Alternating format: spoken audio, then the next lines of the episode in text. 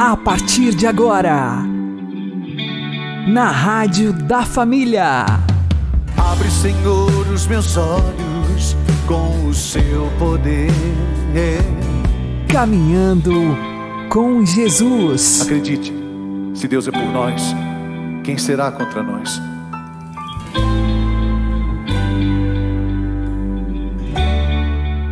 Olá, meu querido irmão e minha querida irmã, ouvintes da Rádio Regional Esperança e também aqueles que nos ouvem pelo YouTube e Spotify.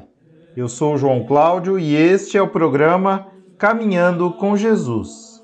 E vamos caminhar com Jesus em nome do Pai, do Filho e do Espírito Santo. Amém. Inspirai, ó Senhor, as nossas ações e ajudai-nos a realizá-las, para que em vós comece e para vós termine tudo aquilo que fizermos. Por Cristo Senhor nosso. Amém. Santíssima Virgem Maria, Mãe de Deus, rogai por nós. Castíssimo São José, patrono da Igreja, rogai por nós. Para nossa conversão, precisamos trilhar um caminho de cura e libertação que passa pela oração, súplica e ação de graças. Vamos aprender com o Padre Léo. Qual é a consequência dessa trilha de cura?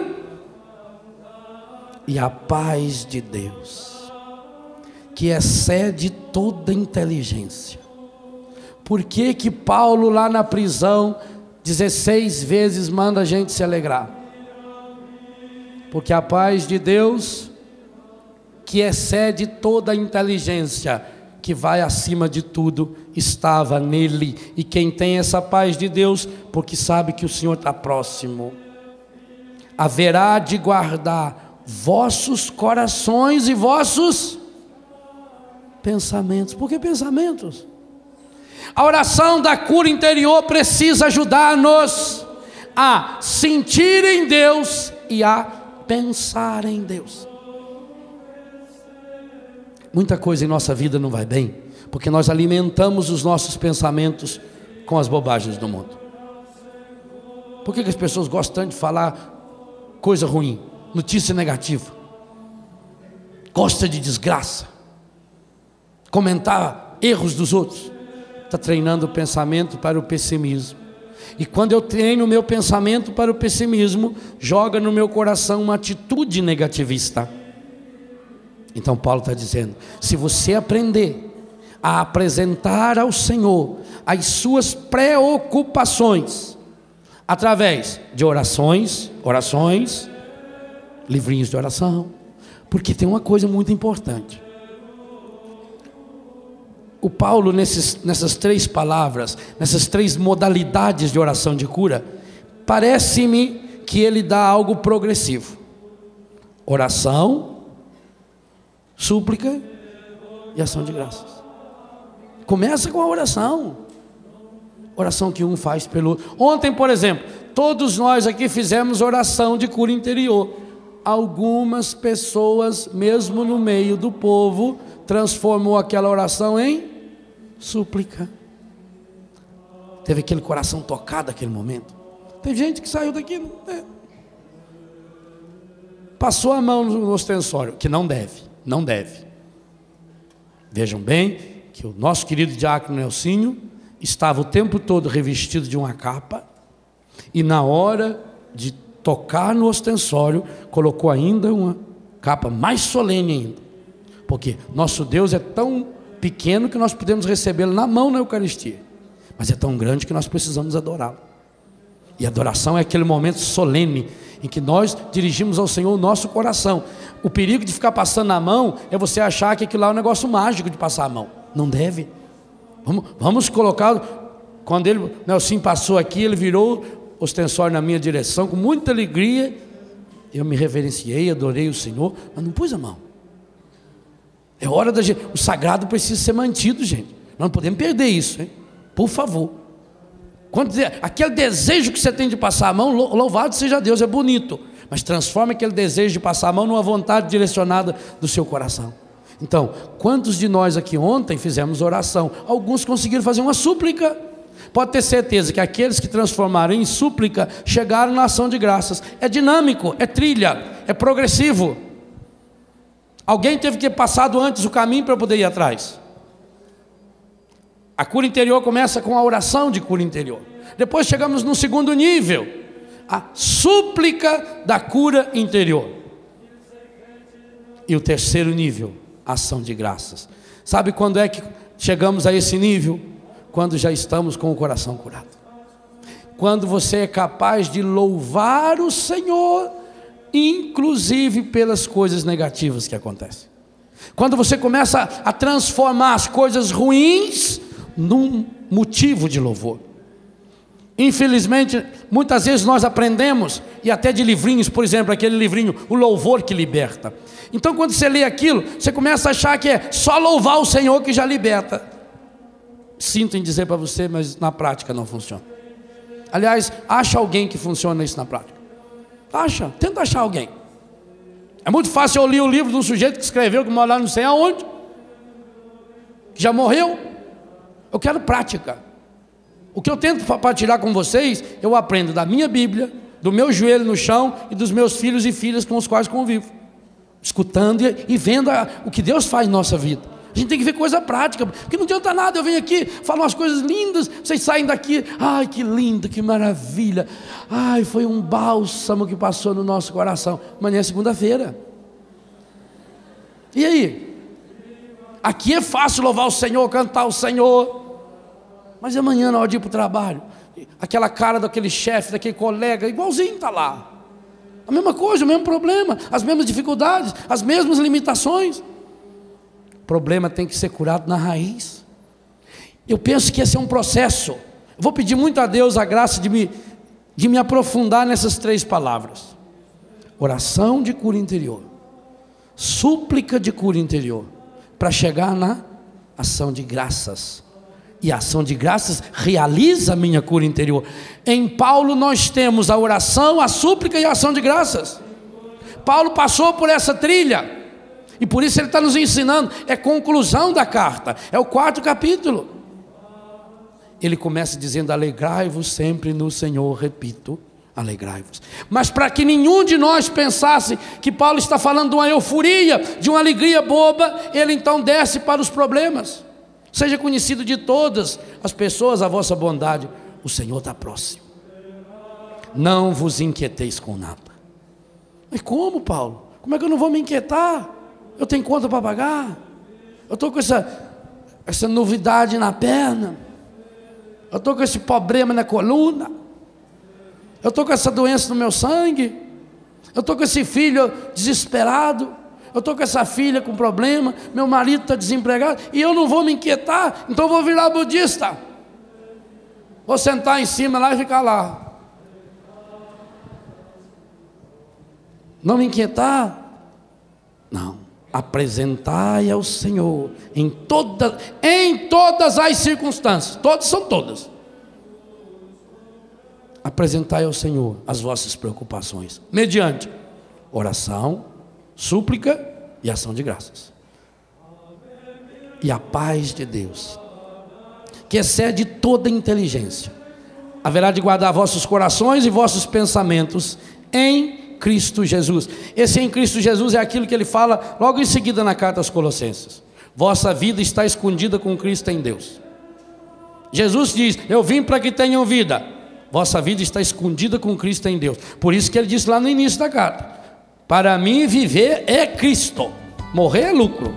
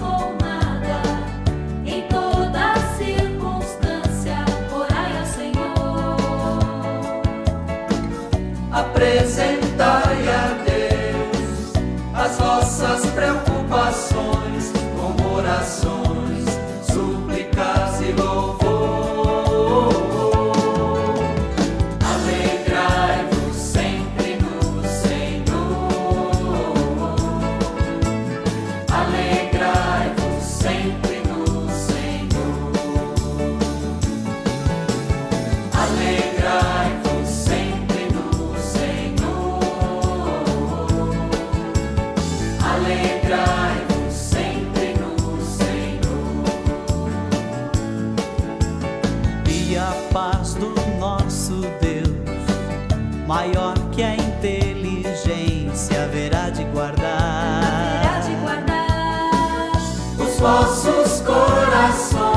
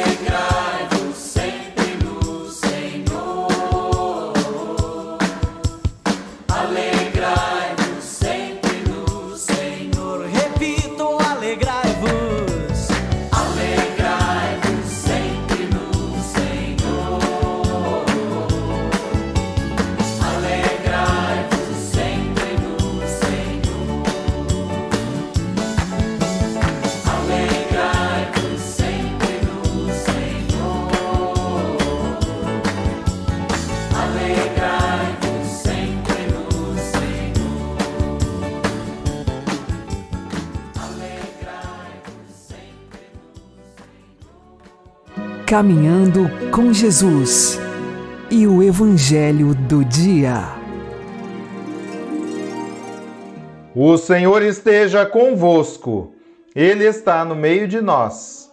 Anúncio do Evangelho de Jesus Cristo segundo Lucas. Glória a vós, Senhor.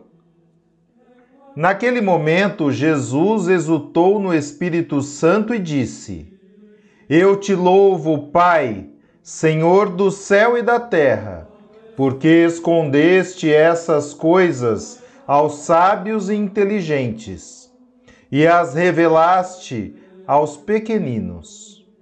Sim, Pai, porque assim foi do teu agrado.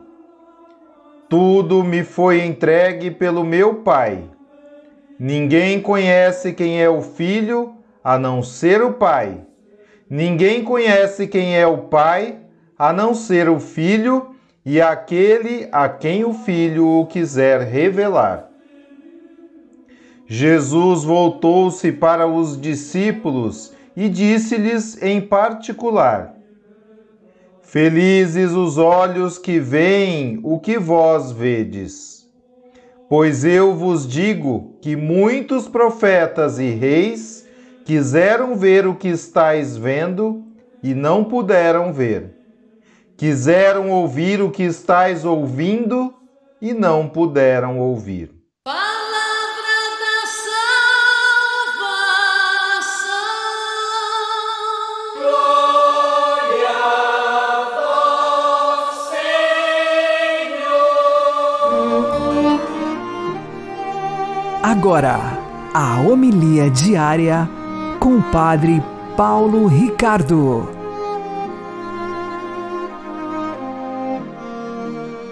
Meus queridos irmãos e irmãs, no Evangelho de hoje, Jesus louva a Deus por ter escondido a sua revelação dos sábios e inteligentes e ter revelado aos pequeninos.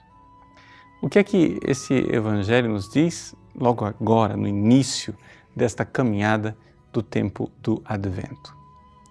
Bom, o edifício da nossa fé ele tem duas virtudes fundamentais que são a base desse edifício, que são a fé e a humildade. No Evangelho de ontem nós falamos da fé. a fé do centurião.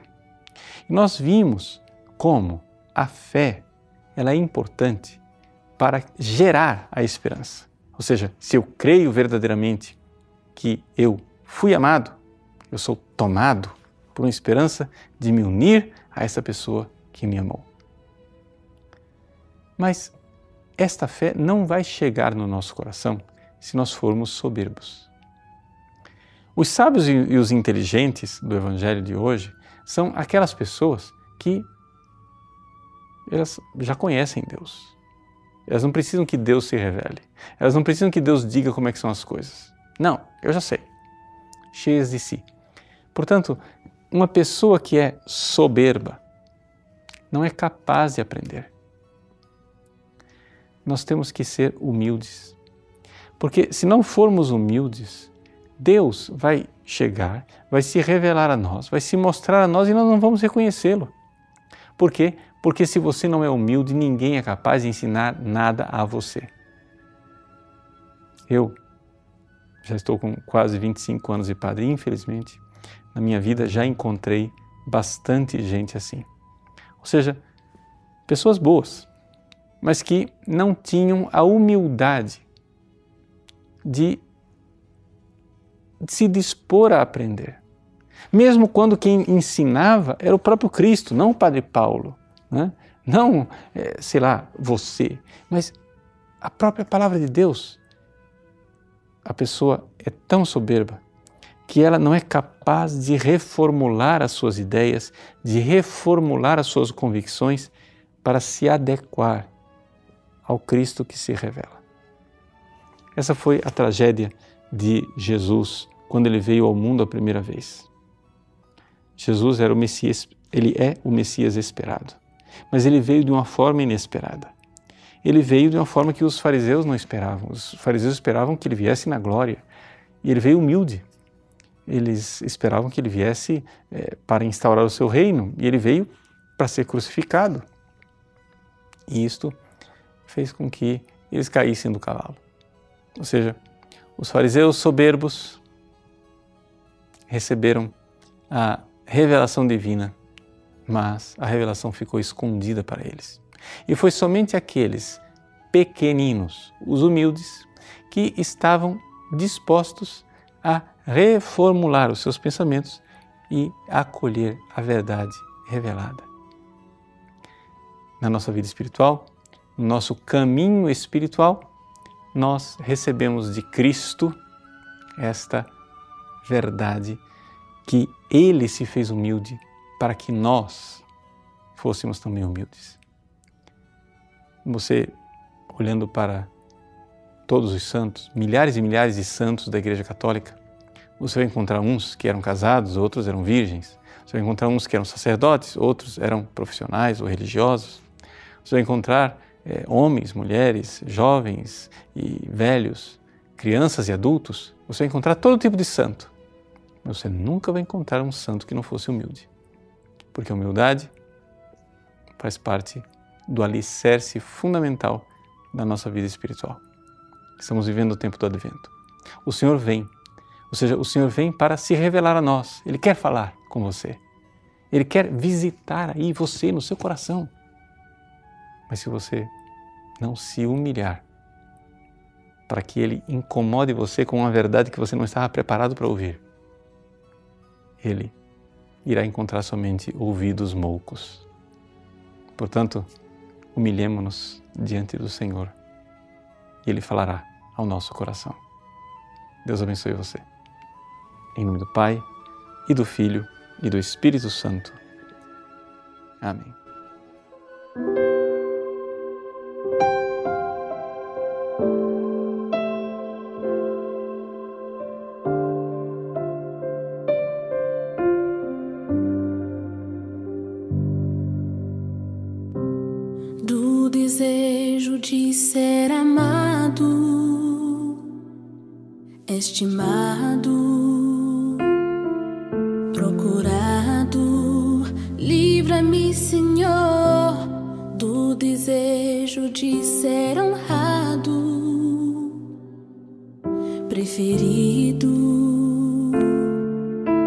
malvado. Livra-me, Senhor, do desejo de ser aceito, aprovado e adulado. Livra-me, Senhor.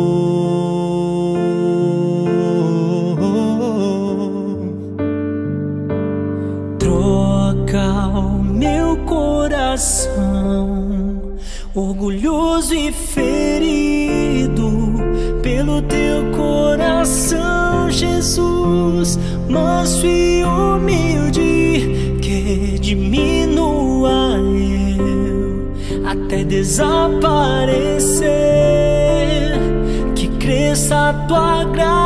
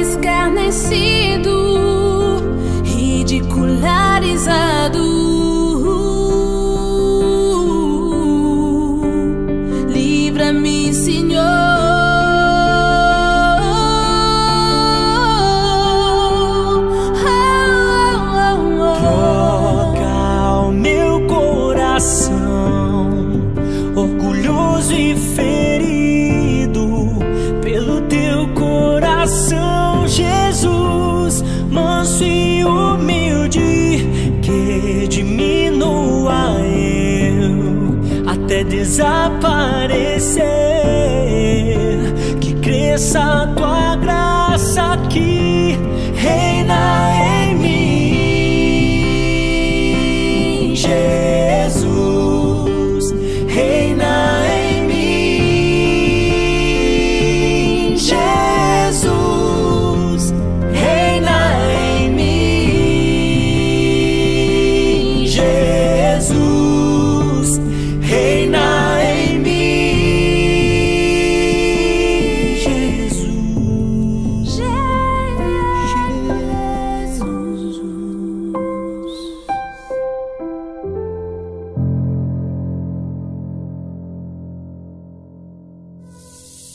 Agora você ouve o Catecismo da Igreja Católica. Creio na ressurreição da carne, a ressurreição de Cristo e a nossa ressurreição. Como é que os mortos ressuscitam? Parágrafos 1000 e 1001. Este como ultrapassa nossa imaginação e o nosso entendimento. Só na fé se torna acessível. Mas a nossa participação na Eucaristia dá-nos já um antegozo da transfiguração do nosso corpo, operada por Cristo. Assim como depois de ter recebido a invocação de Deus, o pão que vem da terra deixa de ser pão ordinário e é Eucaristia, constituída por duas coisas, uma terrena, outra celeste, do mesmo modo os nossos corpos, que participam na Eucaristia, já não são corruptíveis, pois têm a esperança da ressurreição. Quando se dará a ressurreição dos mortos?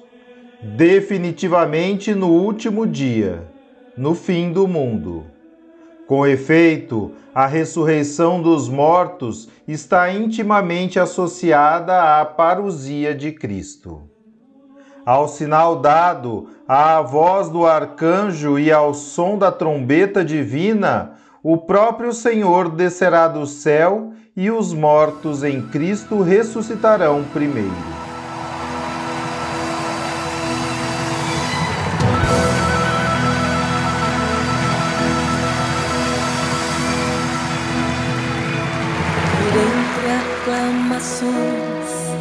O Senhor ressuscitou, o Senhor ressurgiu ao toque da trombeta.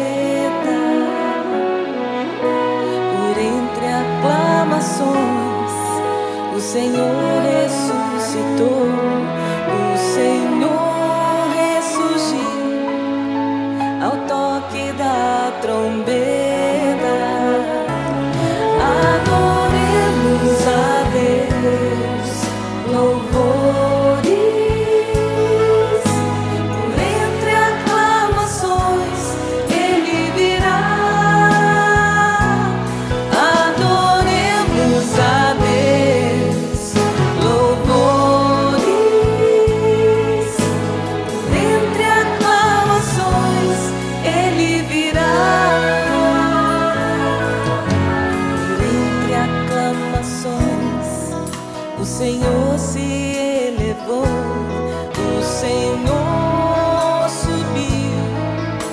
ao toque da trombeta,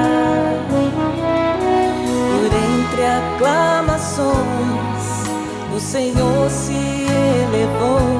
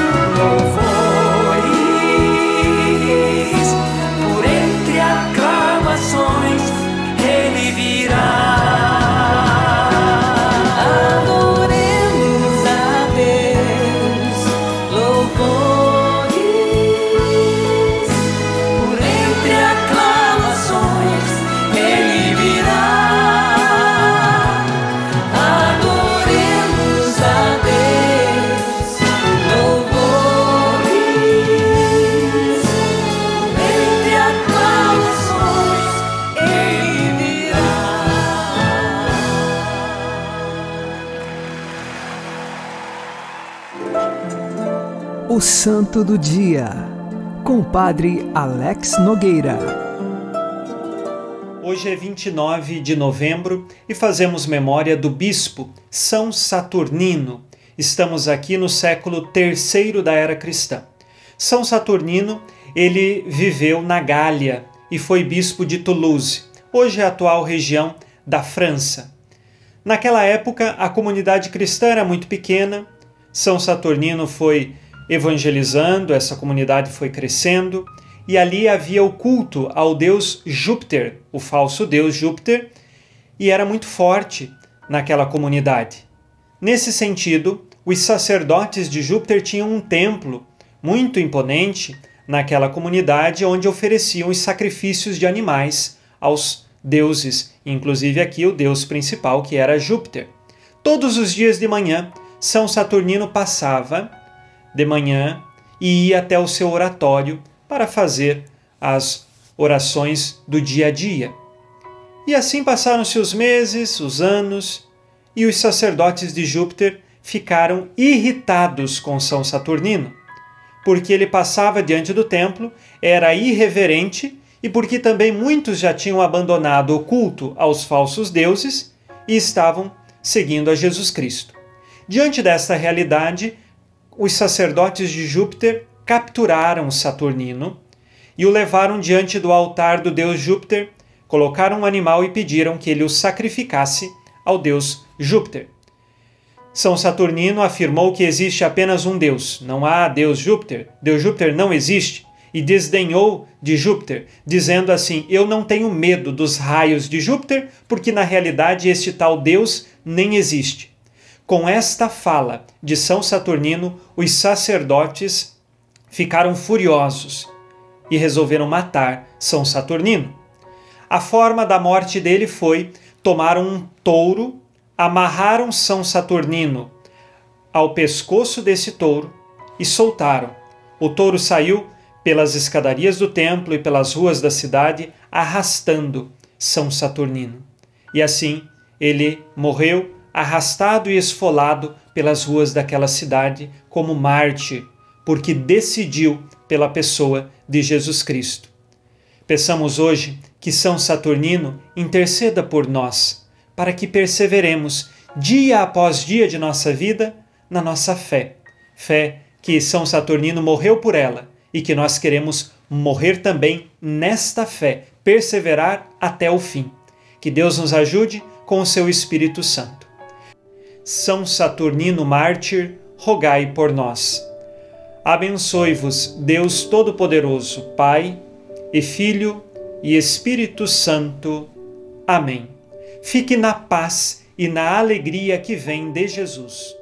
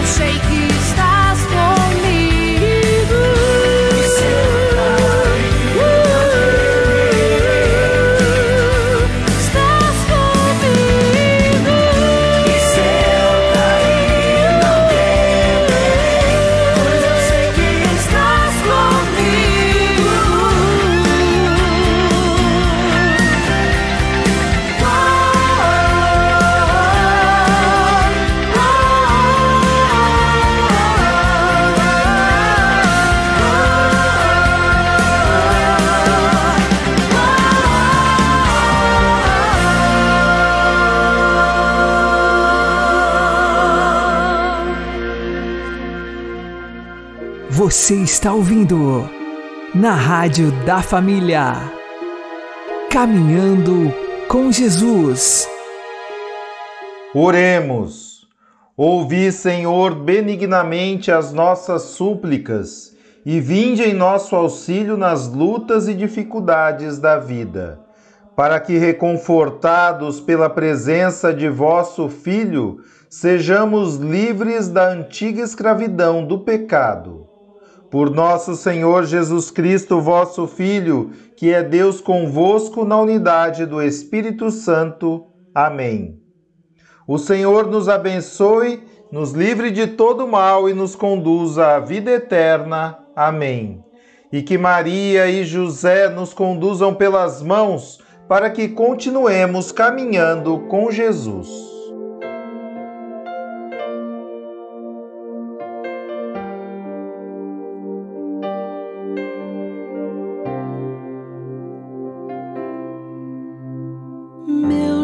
Jesus, venho a ti. Aceita meu clamor e minha oração. Meu Jesus, estou aqui. Preciso do carinho de tuas mãos, acariciando meu coração, endurecido e machucado, que não sabe perdoar, fechado somente na razão estás. Então ensina-me, Senhor, a amar e a entender que para amar é preciso se humilhar. Jesus, manso e humilde de coração, viver com este coração eu não posso. Jesus, manso e humilde de coração, fazei o meu coração semelhante ao vosso.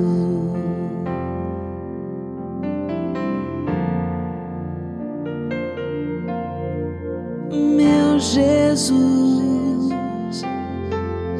venho a ti. Aceita meu clamor e minha oração. Meu Jesus, estou aqui. Preciso do carinho de tuas mãos, acariciando meu coração endurecido e machucado, que não sabe perdoar, fechado somente na razão está. Então ensina-me, Senhor, a amar e a entender que para amar é preciso se humilhar. Jesus, manso e humilde de coração, viver com este coração eu não posso. Jesus, manso e humilde de coração, fazei o meu coração semelhante ao vosso. Jesus, manso e humilde de coração, viver com este coração eu não posso. Jesus, manso e humilde de coração. O meu coração semelhante